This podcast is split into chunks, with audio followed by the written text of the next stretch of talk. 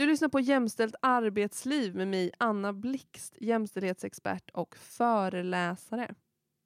Idag är det den 9 december, tillika min namnsdag, men framförallt min mors födelsedag. Så grattis mamma! Dagens avsnitt kommer absolut inte handla om mig och min mor, utan tvärtom typ om manlig vänskap. Ett ämne som bör diskuteras mer eller kanske framförallt ett fenomen som bör utvecklas mer än vad det gör. Vi får se om ni håller med. Varmt välkomna ska ni vara.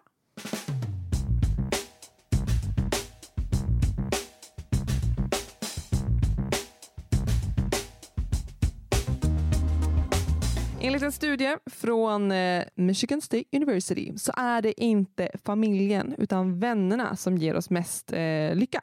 Åtminstone så ju äldre vi blir. Och I två studier med nästan 300 000 deltagare så kom man fram till att det var vänskapsrelationer som var viktigare. Deltagarna fick skatta sin eh, lycka vid olika tillfällen och de som hade problem med sina vänskapsrelationer eh, mådde också sämre. Men eh, familjerelationer påverkade inte deras hälsa i alls lika hög grad. Och andelen eh, ensamboende i eh, Sverige är förvisso ganska hög. Men eh, vänskapsrelationer och eh, alltså så, kvantiteten, alltså hur många vänner vi har och kvaliteten, så ligger vi bättre till än eh, många andra europeiska länder. Och Det kanske man kan förklara av att vi är ett individualistiskt samhälle, alltså att vi eh, tvingas välja vår flock, eller vad man ska säga. Vi har inte alltid familjen och vi har inte alltid de här, så, så vi tvingas välja. Så de vänskapsrelationer vi faktiskt väljer, Eh, de behåller vi, så de blir bättre och de blir fler. Så vi har mycket vänner. Det, kanske man, det tänker man inte. Ja, det här var nytt för mig. Men om man jämför med resten av Europa så har vi faktiskt mycket vänner och vi har många nära vänner. Men det här gäller absolut inte alla och en undersökning som gjorde vid Göteborgs universitet visade att en och en halv miljon svenskar är socialt ensamma. Vilket innebär att man inte har någon vän eller någon i sin familj som man kan lita på för att få hjälp och uppmuntran. Och människor som, som lever i nära relationer har bättre fysisk och psykisk hälsa och lever längre än människor som, som inte gör det, människor som lever i social ensamhet. Och ensamheten innebär en ökad risk för att utveckla hjärt och kärlsjukdomar, stroke och demens och för psykiska problem. Och en omfattande amerikansk studie visade nyligen att risken för att dö i förtid är 50% högre för ensamma än för de som har ett välfungerande socialt nätverk. Social isolering anses vara dubbelt så farligt som fetma, farligare än att inte träna och lika skadligt som alkoholism eller att röka 15 cigaretter per dag. Och man förstår att vi alltså har pratat om, om, om det här att det kommer komma en andra pandemi nu, alltså en ensamhetspandemi. För att om det är så här farligt att vara ensam så känns det som att en konsekvens av pandemin kommer bli att vår medelålder minskar. Att folk kommer dö i förtid.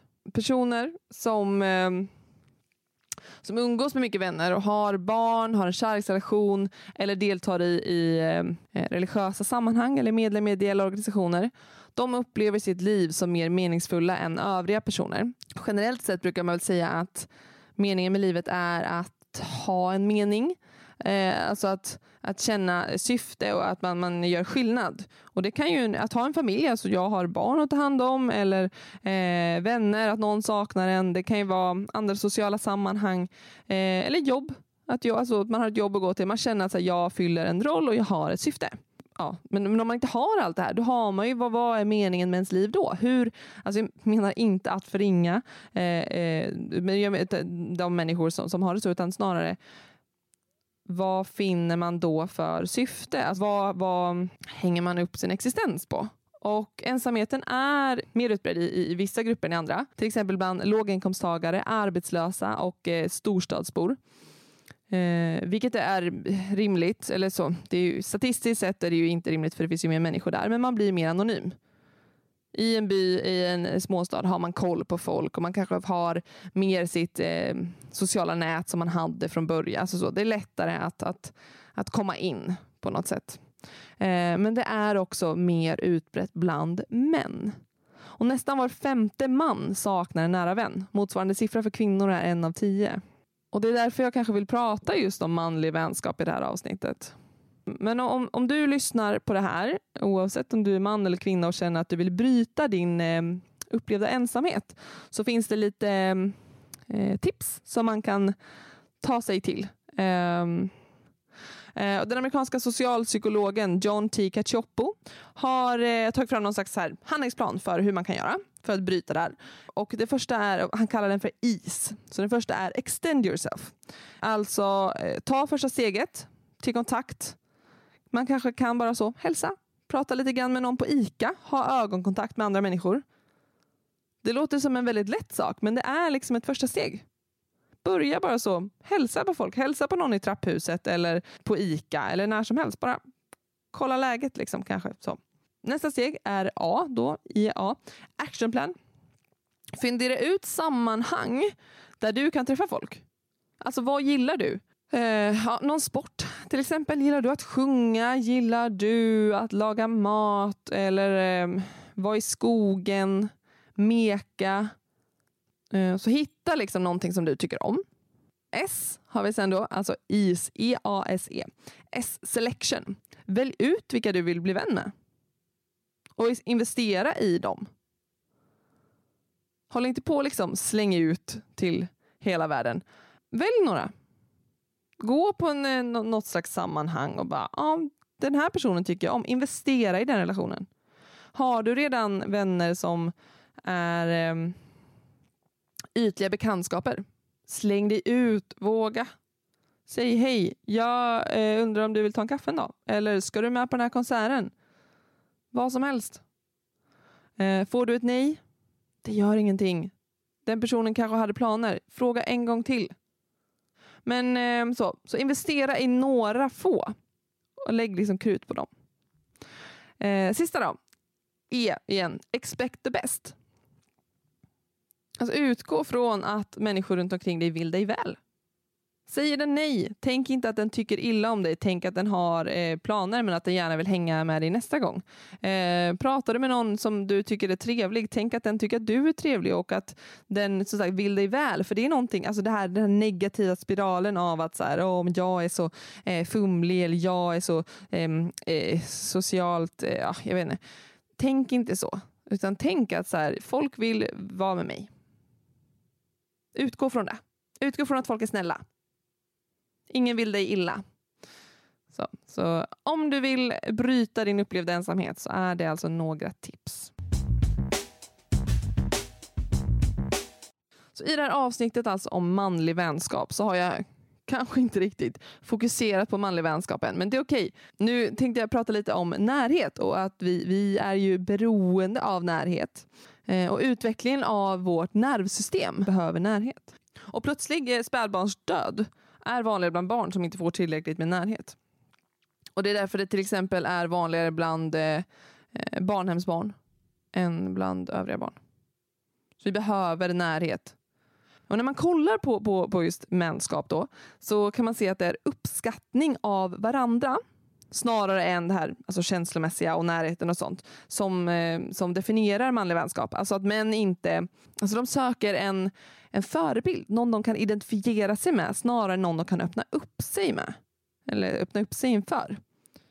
Alltså man söker så här, oh, den här personen är cool, jag vill vara vän med den. Eller den här har de intressen jag har, jag vill vara vän med den.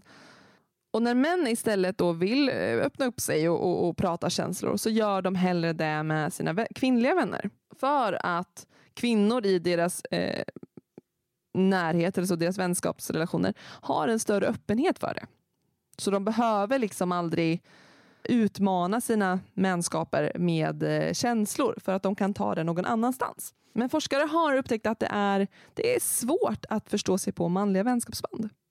Och det här tycks vara för att män själva inte har någon djupare förståelse. Alltså man saknar en djupare förståelse för sina vänskapsrelationer. Och har också en, en obekväm inställning till att prata om sina vänskapsrelationer. Så de, den uppfattning som man då får är ju alltså undantagen män som kanske är väldigt nära till sina känslor och sånt. Eh, och som pratar om sina vänskapsrelationer. Men det gör ju att, att forskningen får liksom ingen, ingen eh, så djupgående eller generell bild av det för att det finns inte ord nog att sätta på det. Men om man eh, generaliserar manlig vänskap, eller schabloniserar kanske, så har eh, organisationen Män, en eh, väldigt bra eh, organisation för övrigt som handlar om det, alltså Män för jämställdhet, som jag kan tipsa om. De har eh, skrivit om manlig vänskap och de sammanfattar det typ så här. Aktivitetsbaserat umgänge. Alltså utöva sport, dra till gymmet, spela tv-spel, dataspel, kolla en match, fiska, dricka öl, jaga. Aktivitetsbaserat alltså. Samtalsämnen. Om aktiviteter som de baserar sina umgängen på eh, och händelser.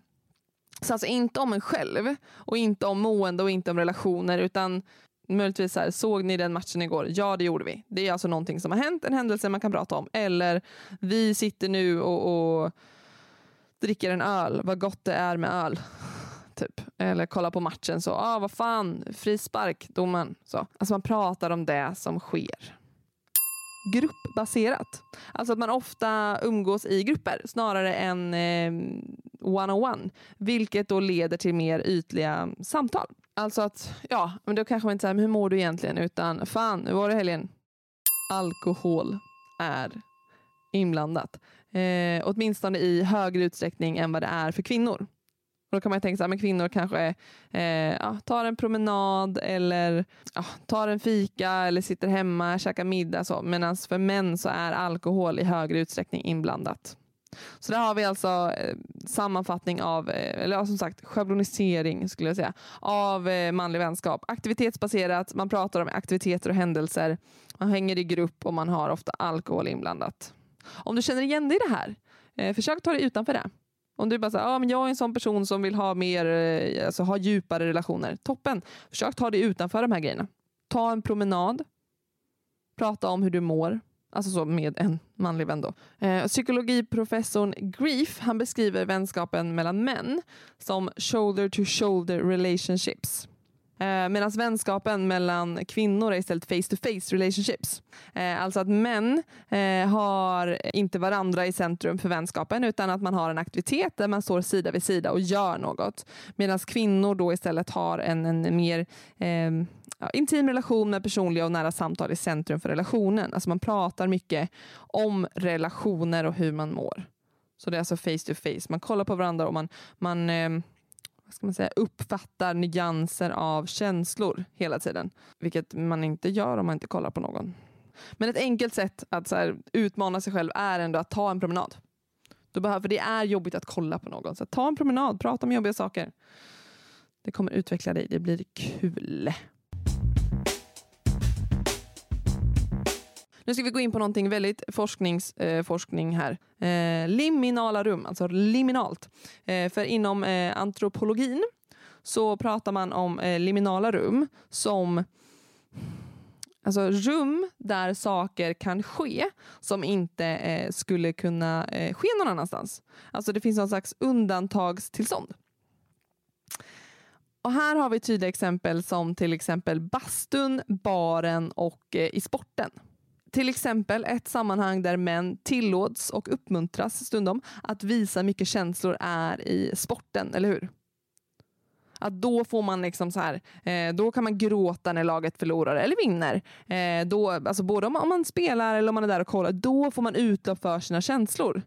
Så man förstår ju också att här, folk blir typ beroende av supporterkultur om, om det är enda stället där man får utlopp för sina känslor. Nej men just att man, man, man, man blir beroende av att få liksom där, ja, men utloppet för sina känslor. Sen har vi också att eh, man eh, efter eh, några öl eller så när man har fått i sig några enheter så kan man ha deep talks helt plötsligt. På ett sätt som man aldrig annars har. Och också bastun är också på något sätt där att man liksom man klär av sig, man är naken, man är bekväm med sin nakenhet. Det är inte det här eh, typ stor kuk utan det är bara så här, här sitter jag och svettas, tar kanske en öl för alkohol är ofta inblandat som sagt. Det här var verkligen tre eh, alkoholsammanhang tyvärr. Eh, men i alla fall att, att man där också så att man är, det är liksom som ett undantag. Så det som händer i bastun stannar i bastun på något sätt. Och där kan man vara, visa känslor, man kan vara sårbar. Men när man, har, när man är klar sen, när man går hem eller när man, när man vaknar upp dagen efter, då är det liksom som bortblåst. Så det är ett undantagstillstånd, tyvärr. Okej, om man säger så här, där kan de vara sårbara och visa känslor och sånt. Eh, utan att för den delen behöva slänga sig med såna här no homo-grejer. Vilket osökt för mig vidare till det här med homofobi. Bromance, no homo. Eller finns det, finns det ens någon kvinnlig motsvarighet? Liksom? Eh, och det här med att, att vara nära någon, det definieras, alltså så här, fysiskt nära då, eh, definieras ofta för män som någonting sexuellt eller romantiskt laddat.